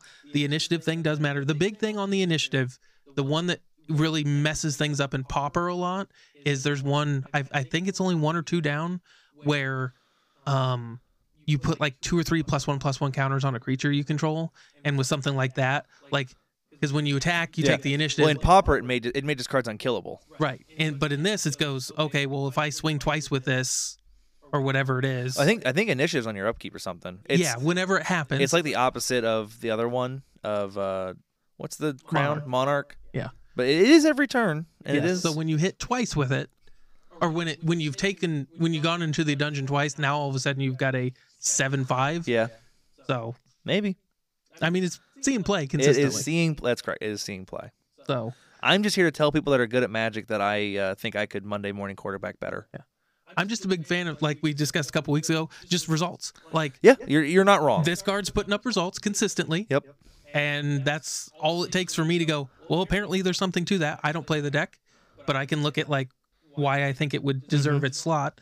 Um, as opposed to modern elves, which still has not put up results uh, despite aspiring Spike's best efforts. I, there's not enough people playing it. There's just not enough people playing it. takes a critical mass of people playing it to spike a challenge because you gotta get lucky too. yeah, you do. Um, ooh, got a little frog in my throat. The rest of the deck looks pretty similar, or pretty uh, similar to the rest of the The List prison we deck see we expect around. to see. Yep. So you got Chalice, Chrome Mox, Unlicensed Hearse, uh, Trinisphere, Blood Moon, Fable, the Mirror Breaker, all that kind of stuff. Uh, Excuse me, are Chrome Moxes three hundred dollars for a playset? looks like it. Wow, I sold mine for like thirty bucks a piece. That's unfortunate. Can't win them all. Now I did sell them for force. I did trade them up into Force of Wills, and Yeah, I get Oh, that's way fair. more use out of them. But like that kind of hurts. See, that's why you just if you don't need a card and don't own it, you stop looking at the price. And once you own it, Yeah. you also stop looking You're at the price. right. Because it's just because you could do the same thing with a bunch of cards that you bought for ten bucks Yeah. and now they're forty. But it it it does suck when you're like, man, I used to, I yeah. I'm I've been there. Oh well.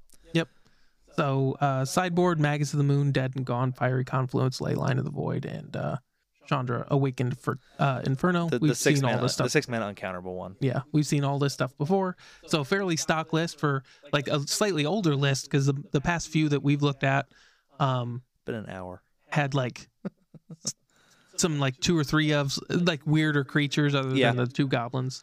Uh, but we've just got kicking it old school with the Rabble Master and the uh, War Boss and beating face with goblins. Yep, Best yep. goblin deck in Legacy. Best Goblin deck in Legacy. So that's our top eight. Uh, you'll notice there was only one blue red delver in the top eight. Pretty cool. The other eight blue red delver decks in the top 32, um, That can't be- comprising No, no, no, no, that 28.2. can't be right. It's only nine percent. Well, maybe by 9%, they meant nine of the top 32. That- and that it was makes just a sense. typo. That 'Cause makes sense. clearly they had an intern write that uh, ban announcement because It's just she's like, copy and "Oh, pasted." what are some new cards that may or may not be legacy playable? Leyline binding seems right. Put it in there." Oh man.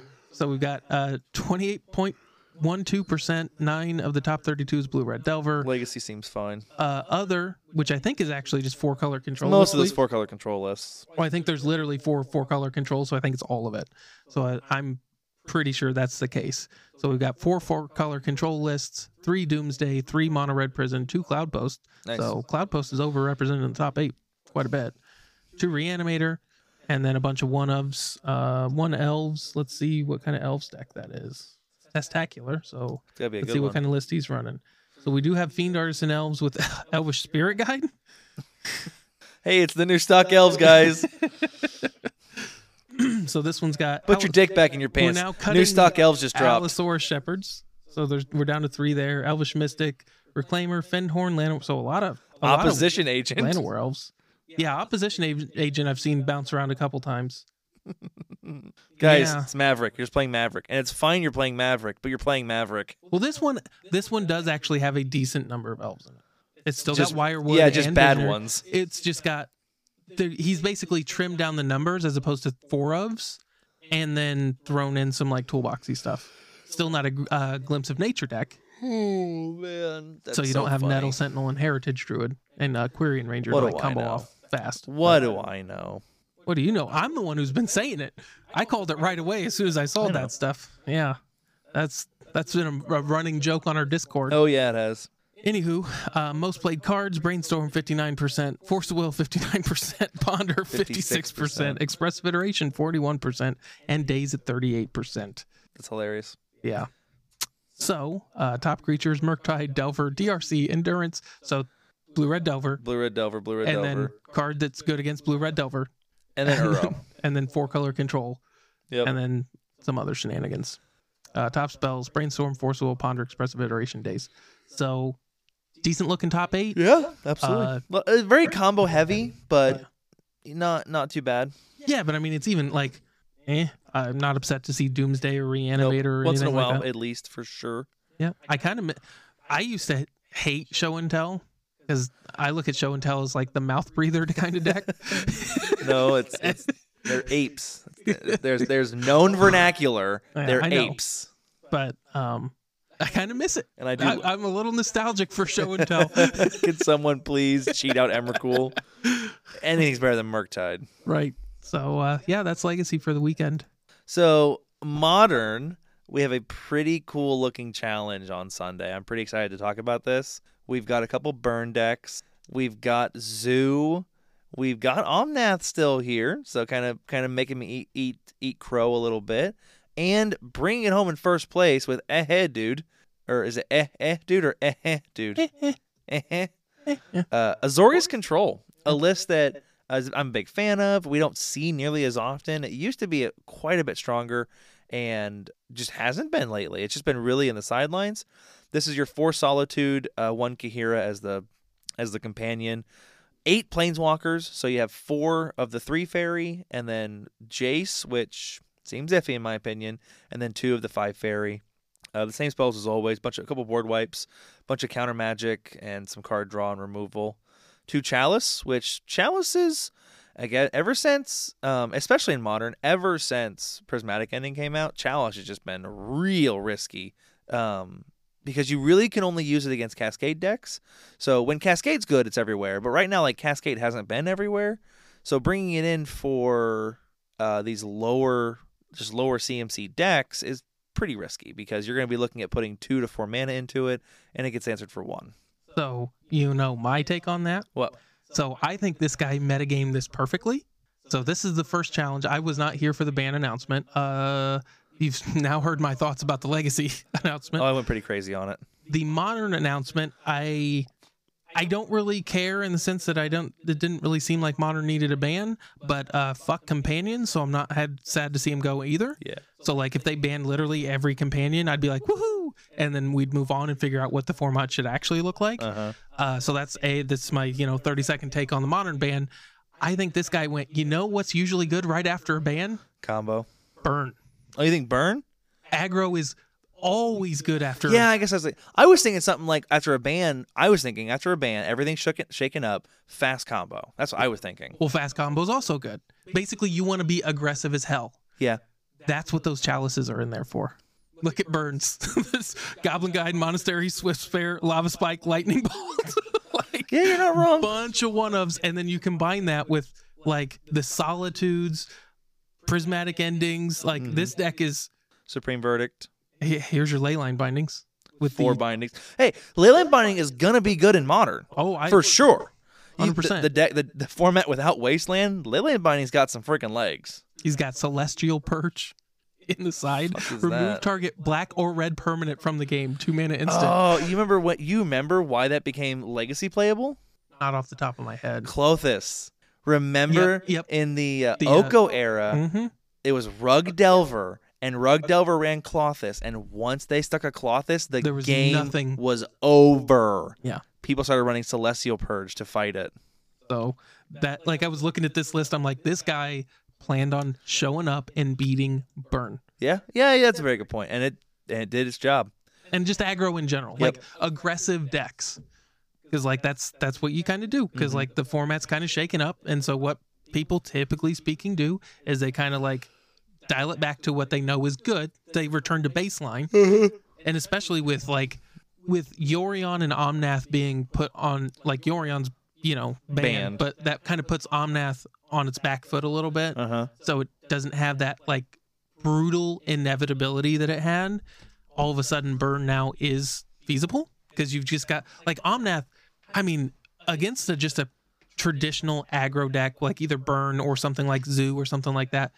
Even like I was playing it against uh at the shop with like my uh, pioneer elves and it was just like you it's so hard to beat a 4-4 that gains you 4 life every turn. Yeah, Like it's it's hard to win that race. it's very hard to win that race. Well, now he's not going to be nearly as prevalent Uh huh. and so people start sleeving up lightning bolt. Uh, I shouldn't say lightning bolt because everybody plays lightning bolt. People start sleeving up lightning helix again Yeah, and start going to the face. yeah. If they, I mean, if obviously it's a one off, and what you say makes sense, but if Burn gets a little more prevalent, I'd love to see that. I'd love to see Burn a little more playable again. Yeah. Oh yeah, the four bindings, dress downs. Um, sideboard has another chalice, some vetoes, more dress downs. What's this hallowed moonlight? Oh, I never seen that before. So hallowed moonlight is like a two mana instant contain, or it, it's a containment priest. Yeah. but it cycles. So until the end of turn, if a creature would enter the battlefield and it wasn't cast, exile it instead and draw a card. gets tokens too, which is unusual. A lot of those say like Oh, that's true. Because yeah, it- I don't know containment if priest that's is relevant or non-token. not, but um, does hit living end pretty hard. Oddly enough, would have been a lot better if uh, Yoran was still in the format. Yep. Uh, hits living end, hits crashing footfalls Yep. with the uh, the rhino thing. yeah, I didn't think about that. Getting tokens is huge. Yeah, and uh, especially with Chalice of the Void, you've got a ton against between Chalice of the Void and that, and Uh-huh. not to mention just the fact that you've got a bunch of permission they have to deal with. Um, probably really good against Cascade. So second place, we have Domain Zoo and Emperor, our dude, wrote a small book on the evolution of kind of uh, counter cat that's kind of turned into domain with these hyper efficient threats and domain style cards. Uh, I'm not going to read all of it to you, obviously, but like I'll it, definitely grab some of this and put it onto the uh, onto the Reddit post. 'cause It's a good read, and it seemed like a as someone who wasn't there for it, but reading through it seemed like a, a decent comprehensive rundown of what happened in that era. But what we had today is Domain Zoo, and obviously, like, one of- this is one of the things he said. Like, obviously, the biggest thing Domain got was a full set of ten triumphs because now we've gone from having to take three turns to get Domain to easily doing it in two Yep. every time, no matter what. To take advantage of that, you got Territorial Kavu, but this new one, Nishoba Brawler, which is kind of just like another Kavu. Um, it doesn't. It becomes a five three, not a five five, but it also has trample, Yeah, and that's maybe better. Your your territorial Kavu doesn't get eaten by a one one every turn, but Kavu also has all these other abilities to like you know discard a card, draw a card is pretty strong, or exile cards from graveyard. So hard to say which one's like legit better, but you you get you get two two mana five fives or five X's. Sign of Draco, which is I'm I'm kind of I like it. a lot of what I'm saying just said and is has said now. Uh, I recognize the Emperor said it, and so Emperor, pat yourself on the back. I'm kind of copying you a little bit. Um, but yeah, Sign of Draco, another another cheap ass two uh, four four uh, Wild and a Cattle because it's a cheap ass three three, and Ragavan because it's Ragavan. I would probably rather have the territorial Kabu, uh, mainly just because it's got more than three toughness and dying to bolt is Yeah, being that's- bolt proof probably goes a long way. I know like Being there's bolt-proof. unholy heat and whatnot that can still tag it, but uh, lightning bolt if we look at the There's probably still two to one bolts Yeah. to. well lightning bolts in over half the decks. It's Yeah. the most played uh, card in the format. That's a in, at very least good in this point. top 32. Yeah, that But it doesn't mean the other's not worth running. It's just more than three is pretty is pretty important. Yeah. Speaking of which, four lightning bolts, stubborn denials, uh, Dramoka's command. I don't think I've seen this card in a long time. So Selesnya for prevent all damage, target instant or sorcery would deal this turn. Target player sacrifices an enchantment. Put a plus one plus one counter on target creature. Hey, so my brawler won't die. Yep. And target creature you control fights a creature you don't control. So for two mana, you get to choose two of those. What do you think about that? Is that a good card? Two mana fight spell and pump. Two mana prevent it's a certainly a flexible card. like two mana counter uh what you call it counter a lightning bolt and fight. Mm. I don't know. Um It's a one of. It's, It's not. a- I mean, it's a one of. the the fight would probably go pretty well. It rem- like with your main beaters, it's going to hit uh, most of the format, especially if you plus one plus one at first. So you're looking at like Scion of Draco's now a five five. You've got a six six territorial Kavu and a six four uh, brawler. So like that's Oh, going to yeah. kill most things if you plus one. Because if I remember It, correctly, it, it's- it's- you're goes correct. in order. So Yes. it goes plus one plus one, then you fight. They resolve top to bottom. Yes. Um. So it, it is ordered correctly on the card that you'll get to pump before Yeah. you fight. So like that's going to take out most of the format. That's true. That's a good point. So like that's not a bad. It's pro- whether or not it's the right card for this slot. I don't know the deck well enough to Yeah. make that call. well, probably no one does. Yeah. So I mean that's and that's why it's one of. It's Yeah. hey, what do I want in this slot? I don't really know. I'll pick a very flexible Yep, we'll card try and this. see if it's any good. Um, Can I interest you in how about uh, two mana for five damage to any target? oh, I've been playing Tribal Flames for a long time. That card's old. If I yeah. remember correctly, it's uh I want to say Apocalypse. yeah. So four of tribal flames, obviously, because in this deck it literally is two mana for five damage. In Pioneer, I get to run Shrapnel Blast, which is the same thing, but you sack an artifact. Holy shit, Shrapnel Blast is terrifying. Uh huh. Yep. We used to do that. Go- So if you want to kick it super old school, there was Goblin Grenade. Sacrifice a goblin, one red, deal five damage. Pretty good. Then they printed Shrapnel Blast, and we are like, holy crap, you don't have to run crappy goblins. Nope. Just any artifact Yeah. like Shrapnel Blast. So many games ended when Maraudin was in Mirrodin was in standard with uh Shrapnel Blast, Shrapnel Blast. It'd be like swing with, you know, Yeah. whatever, Get him- Shrapnel Blast, Shrapnel get him Blast. to eight, get him to ten. Ding, Yeah. dead. I did that to Eli in in, uh, in round one. He was sitting at like sitting at like nine. And he's like, I guess all thought sees you. And I was like, cool. Shrapnel blast you down to four. Thought sees down to two. Yep. yeah. Uh, Yeah. Invasion. That's uh, Oh, Tribals. okay. And then for leyline binding again. I mean, because like uh, absolutely leyline binding. It's probably the reason domain exists. Leyline binding is one of the best cards in this deck by a lot. Mm-hmm. Absolutely. Uh, more Dramoka's command to the side, actually. Interestingly enough. Apparently he likes that. Hidetsugu makes Hidetsugu interestingly actually it- interesting too much, but odd that you're running the two Hidetsugu because it hits um Most of your deck. most of your deck. It hits eight of your permanents. And I mean that's not most, I guess, but it hits a lot of your permanents. Yeah. Uh and then just some other good answers like Force of Vigor and Fury and whatnot. Third place. Uh, the new King of the Hill this week in terms of meta breakdown, we've got Rakdos Midrange, one of the decks that people were kind of expecting a ban in Pioneer that we didn't get. So So this is a scam list, right? this is your scam list. So grief and fury, and then like ten ways to make it not die. So things like undying evil, Malakir rebirth, feign death, all that shit. Um, other than that, like so once you get past that, like that, the fury, grief, the, the real cheese part of the deck, you just have some really efficient creatures like Ragavan, Dothy, and Croxa, and then all the good stuff you'd run in Rakdos, like Lightning Bolt, like Thoughtseize, Terminates, shit like that. You get to, you get to run three Blood Moon. Um, I'll be I'm eager to see what happened to those blood moons. With, in my opinion, I think four and five color just is going to trickle down into not non-existence, but it's going to trickle down a lot in the coming weeks. We'll see those blood moons stay at that full three of because there are, blood moon hits a lot of decks in modern for sure, but there's not nearly as many decks that fold to it Mm-hmm. as there once were. Fourth and fifth, Boros Burn.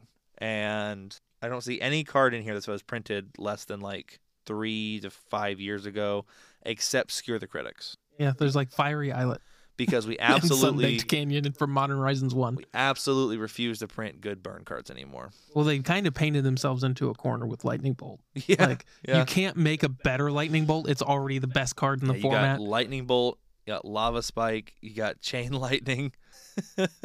what do you do now? Right. But yeah, uh, not seeing much new there. And then hopping into the second Boros burn list, uh, I don't see anything. I it looks I almost mean, the exact list- same. Yeah, the lists are almost identical. Yep, and There's that's just like a that's- skullcrack. it's and um, a kind of one of lightning those helix things, difference. like you said. We always talk about how like you know we, we will burn right through a a cascade list because what are you going to put in there? There's all- you the the cascade decks build themselves kind of, and burn decks kind of build themselves too. There's like there's some flavor to be chosen in like how many lightning helixes versus skull cracks you're running, but these decks just build themselves. You put in the you put in the 20 lightning bolts you can run between like skewer, rift bolt, lava spike, lightning bolt, and then once you get done with those, you you fill out the last little bit with what you feel like. But yeah, nothing nothing crazy special there. I will say there was a there was a window where Burn wasn't running a lot of Searing Blaze, Yeah, and I was always disappointed because that's one of my favorite cards as far as Burn goes. When you can fetch Searing Blaze something, that feels Yep. so good. problem with When you Searing can- Blaze is if they just stop casting creatures, it's just dead. Oh yeah, it is, and like it's definitely one of those things that in the wrong matchup you take out and you side it out or whatever. But like, if you can nuke an elf, Yep. like The two for one is a little ridiculous. it is because it's in most games like like doming someone for three at the start of the game is like one of the worst things you can do Yeah. in magic except when it's just tacked on to killing on their killing creature. a creature. and and that's exactly what you wanted to do with Uh-huh. that that is li- like Yeah. the best virtual card advantage as far as an, as a, as far as an example of it as you could get where it's like yeah i literally just wanted to cast another lightning bolt and this just lets me do it Yep.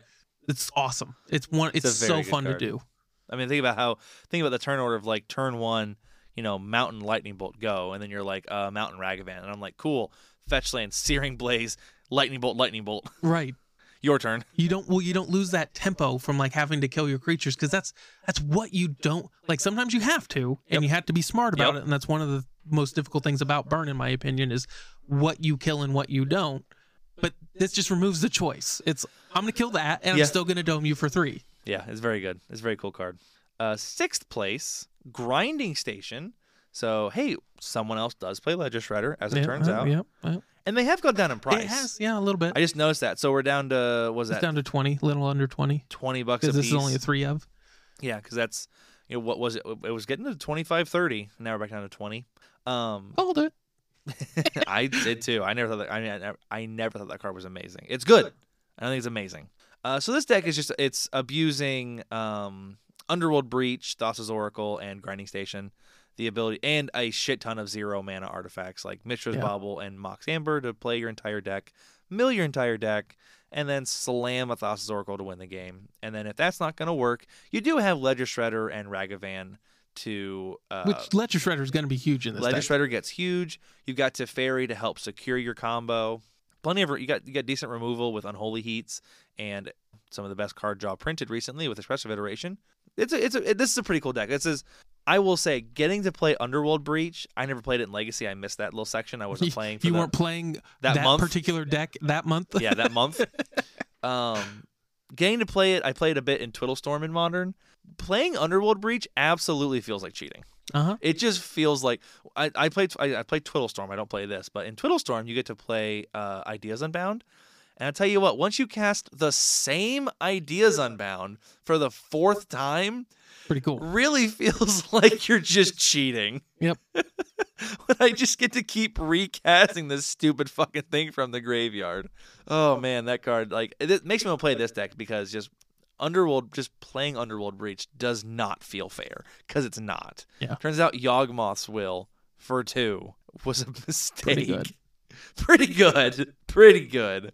And then the sideboard, I don't see anything uh, super out of place. It is kind of interesting here We do have one Shadow Spear, which is very good in the aggro matchups. And we do have four Urza Saga in the main. And for Urza Saga and the main to go get it out. So when that Ledger Shredder does become a four four six or four seven, whatever, and you need to start getting back in this game, going and getting a Shadow Spear and either having a blocker to hold back or just gaining four to eight a turn.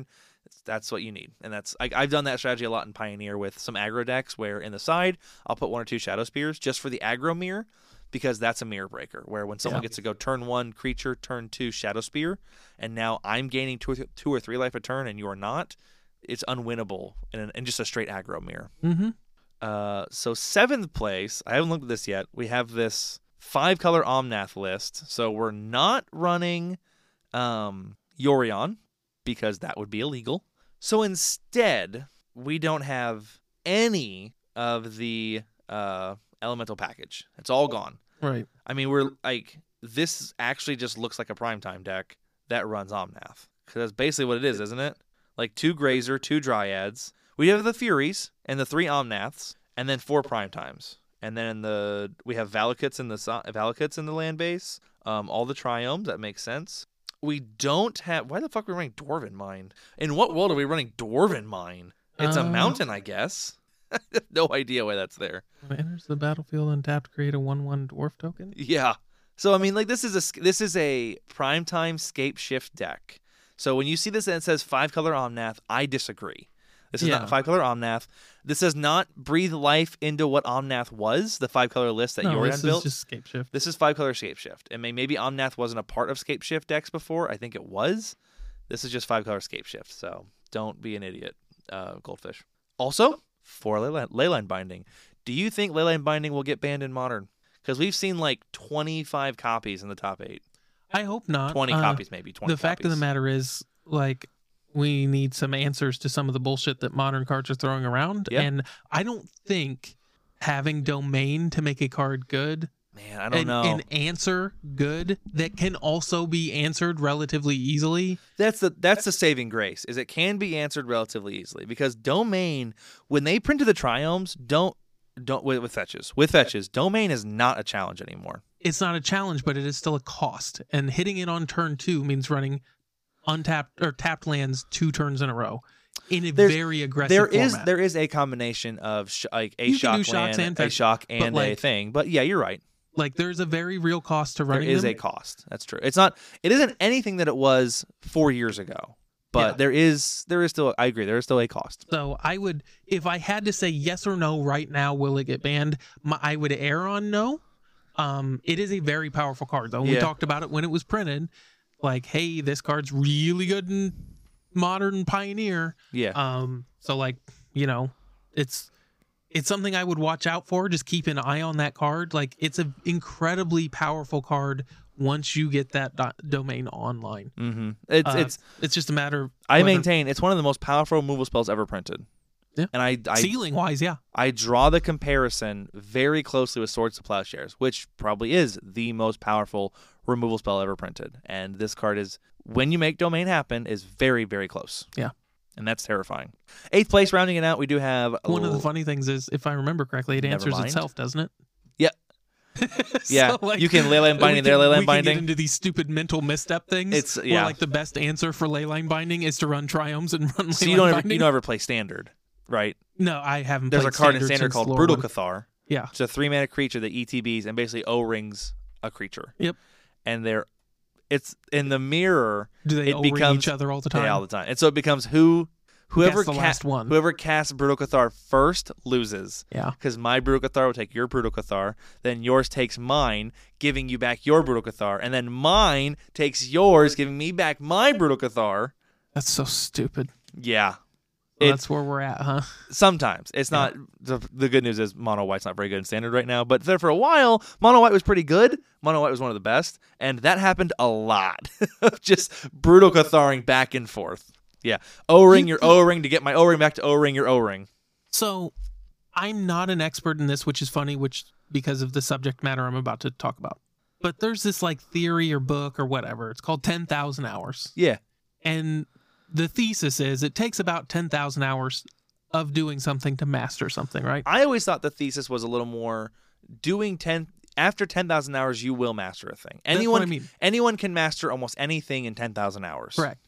Wizards has had 30 fucking years and standard Yeah. is still a mess. But no one person has been there for Morrow 30 has years. been around there almost the whole Yeah, time. well, Morrow's too busy jacking his dick off on silver border cards. I know, but like We're the going to talk fact of the about matter that. Is like this, like how is standard after thirty years still a mess? Hey, they when did- that's the only thing they claim to test for. They did ban Meat Hook Massacre, and the black decks got a lot worse in Oh, uh, standard. well, you can go wide around them now, and I mean that can. makes perfect sense. well, it's I I I- I got this. I'm gonna steal this from Covert Go Blue because he said it and kind of made it make sense in my head. But the idea that Meat Hook Massacre curved into um Invoke Despair so well, Yeah. because Meat Hook Because it's Massacre effectively, wipes the board. yep, black, black, X. The X is one, kills the cheap stuff. and Then, you, invoke next turn, and Yeah. they either have one creature or no. They just have no creatures at that point. You've you've cleaned them up, and now you're drawing a lot of cards. And Yeah. now it's a lot worse. but yeah, the just the idea that after 30 years there are even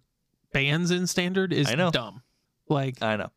it's so stupid. You've had Yeah. your 10,000 hours, guys. Yep. Like just stop It's- doing the stupid sh- and it's always the same thing. Almost always. Obviously Meat Hook Massacre is a little unique of a situation. Turns out you shouldn't make board wipes gain like, life. half the cards that get And banned scale. minimum break one of like a couple rules where they draw too many cards. Fun- fundamentally, what they do is they cost too few, too little mana. Like Yep, almost that's every usually what it card is. it's got some weird cost. It's just too reduction. pushed. It's too pushed. Uh, there's and then there's the other half which are like two card combos. Yeah. The other thing about Brutal Cathar that I tell you about. So it's a day night card. So when it goes to night, it's just like a 4 4 with like ward, pay three life, which is Mhm. whatever. But if it flips back, You do it again. you do it again. So when you get to the late game, if you can slam a Cathar, you know, you take their one thing, they top deck a land, it flips to night. You can cast two spells, it flips back.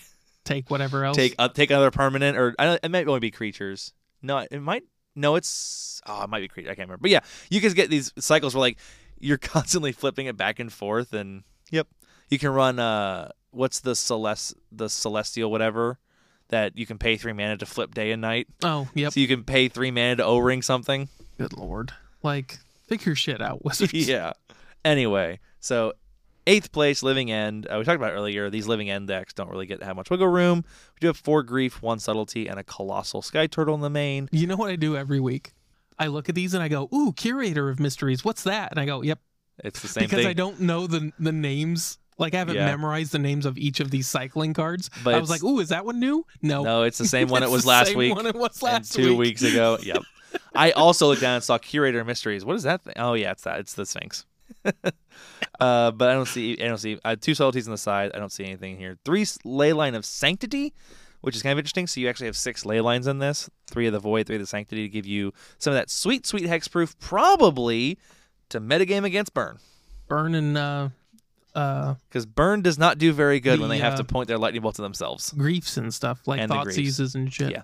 Yep. which yep, would yep. very be very good against this deck. I mean, if Yep. you can, like, only snipe one their- card matters. Yeah, well, and that's the thing is like most of their cards are dead. They're trying to get them into the graveyard anyways. Yep. There are a couple cards that really, They really matter. Yeah. Turns out uh, when you sneak in there and grab that Charlotte's agent, the deck gets a lot, a little bit worse. That's correct. So, uh, metagame summary: We've got Rakdos mid range at fifteen and a half percent, top of the mid, top of the pack. Uh, it's Rakdos scam. Yeah, I was but gonna say that's almost assuredly yeah, all. There, but there in no theory one's- could be, but no one's like, really playing. No one's really Yeah. playing Graveyard Trespasser and Liliana, Yeah. which would be mid range. Uh, this is Recto Scam, but that's five or fifteen and a half percent. Then you've got Dredge and Murktide at only nine point four percent with three. And you got a bunch of twos like Domain Zoo, Burn, Omnath, Crashing Footfalls, and Hammer Time bringing home two. and then a Rixus goblins. bunch of ones. This is a very wide tournament. Now we are coming off of a, a Ban. banning, so like brand new format. It's that's one of the reasons why last week was a little was a little shorter. Is like I got to modern and I was like I read the top decks and I was like, hey, dead format. Yep, none of this stuff matters None of anymore. this stuff matters, but What does matter is goblins. Stop none doing of this shit matters that again. much either. Like this is this will settle out in, in the coming weeks. Like this is also not a real format, a real meta. Uh, it, I think it matters in the sense that it's nice to see things get tested. Like, it's Absolutely. a playground, Sorry, absolutely. Yeah. But it's not obviously it hasn't solidified. or yeah, anything we are like nowhere near solidified meta, but uh, having Rakdos Scam come out on top kind of makes sense too. Rakdos Scam is probably a great way to just punish any That. of Grief that. is good against almost Yeah. anything. Trying out new stuff gets punished pretty hard by Double Fury or Double Grief. Yep. Most played cards Lightning Bolt, Ragavan, Expressive Iteration, Fury, and Leyline Binding, Legacy All Star, and Pillar of the Legacy format. What are the top five? Single-handedly reducing Delver from ten copies to According to nine Pleasant, copies. according to Pleasant Kenobi, one of the top five bindings in Legacy, it is Leyline Binding. next up Earthbind. I think it's still banned, isn't it? I have no idea. No. Uh, what pairs with Squirrel's Nest? that's uh, Earthcraft. Earthcraft. That's banned. Which Earth infinite squirrels that can't attack is too good. Uh, top Who creatures: knows, dude? Who knows? Ragavan, Fury, Grief, Dothy, Dragon Rage Channeler, MH2 Tribal, and top spells: Lightning Bolt, Expressive Iteration, Leyline Binding, Force of Vigor, and Mistress Bobble. The old bubbles. So I got one more thing I want to talk about this week on the episode, and then you you can still talk if you want to. But so uh, on our Discord, which you can hop into if you become a patron for as low as one dollar a month, and you can talk to all of us, and I mean like literally personally. Um, or honestly, you can also just do it for free and email us. We'll also respond to all the emails, and I'll talk to you there. But Emperor put this up, and I don't I don't know exactly where it came from. What did he say? uh, I don't know if anyone drive. Uh, he said it was listens to drive to work. So, but Morrow. So I think it's Morrow's like Yeah. magic podcast. He does a podcast Yeah. literally while he's driving to work. So he talked about Unfinity. And one of the things Matt and I talked about, and a lot of people in the Magic community talked about, is this whole Unfinity bullshit was done for one of two reasons. One, and both had the same master reason. One is Watsy couldn't justify spending money on this product because they never sell well. And Morrow loves it and he wants it to sell well because he likes doing it. And two, the other possibility was that Morrow thinks silver border cards are good, and the rules committee for Commander took a piss in his Cheerios and said you can't play them, and he's mad. And apparently came out and just admitted that like he's always liked the silver border unsets, and legitimately is just mad because the Commander committee um, said he can't play them, and so he started working on making it uh, black border apparently one of the big reasons is because the d&d universe beyond set which introduced rolling d20s which was uh, which was a very unthing unfinity thing uh, because that got Mm-hmm. Another greenlit thing I railed against. he yeah he got to kind of like push a little harder to get it black bordered and kind of made it get black bordered but like this is literally just like grown out of him crying because he wants to play silver border cards in commander and the rules committee won't let him So, just before we go any deeper, one of the things you touched on there that I want to talk about is every time we talk about some of this stuff and we go, we get a little bit of pushback because, like, there's a lot of slippery slope going on. Wizards of the Coast is the slipperiest fucking slope I've ever seen. Yeah. That's a perfect example of it where it's just like, well, I mean, we put D20s in the D&D set, so like why can't we do the next thing? why can't we just make uh, why can't we put stickers Right. Like that's how they think. Yep. You can't like you We, like, we we put D20s in standard and or not standard, but in whatever, and no one quit. right. So The sky didn't fall.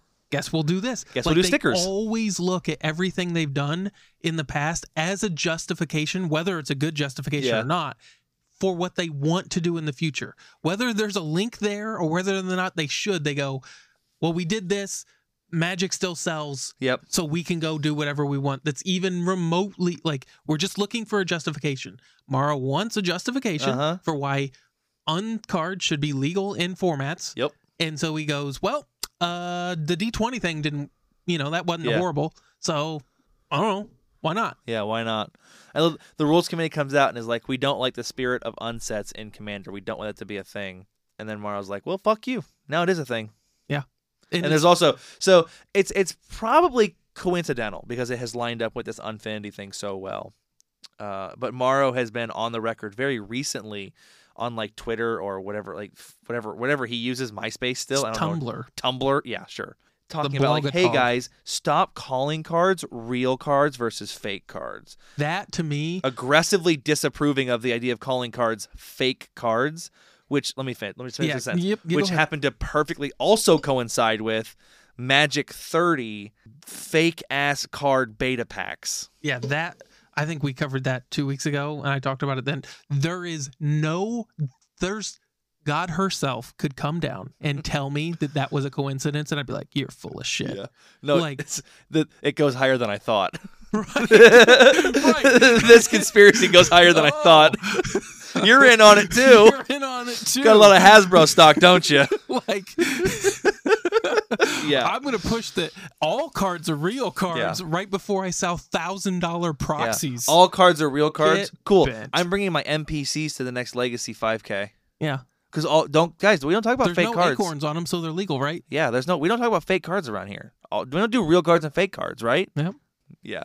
this goes higher than I thought. yeah. oh man. But yeah, uh, again, Emperor put that up and I I read that and I just had the like, hmm, exactly what we all thought. Right. He just the and fundamentally what drives me nuts about this is like as a like big EDH player, Uh-huh. it's by far the format I play the most now, outside of maybe Pioneer. Rule zero is there. I know.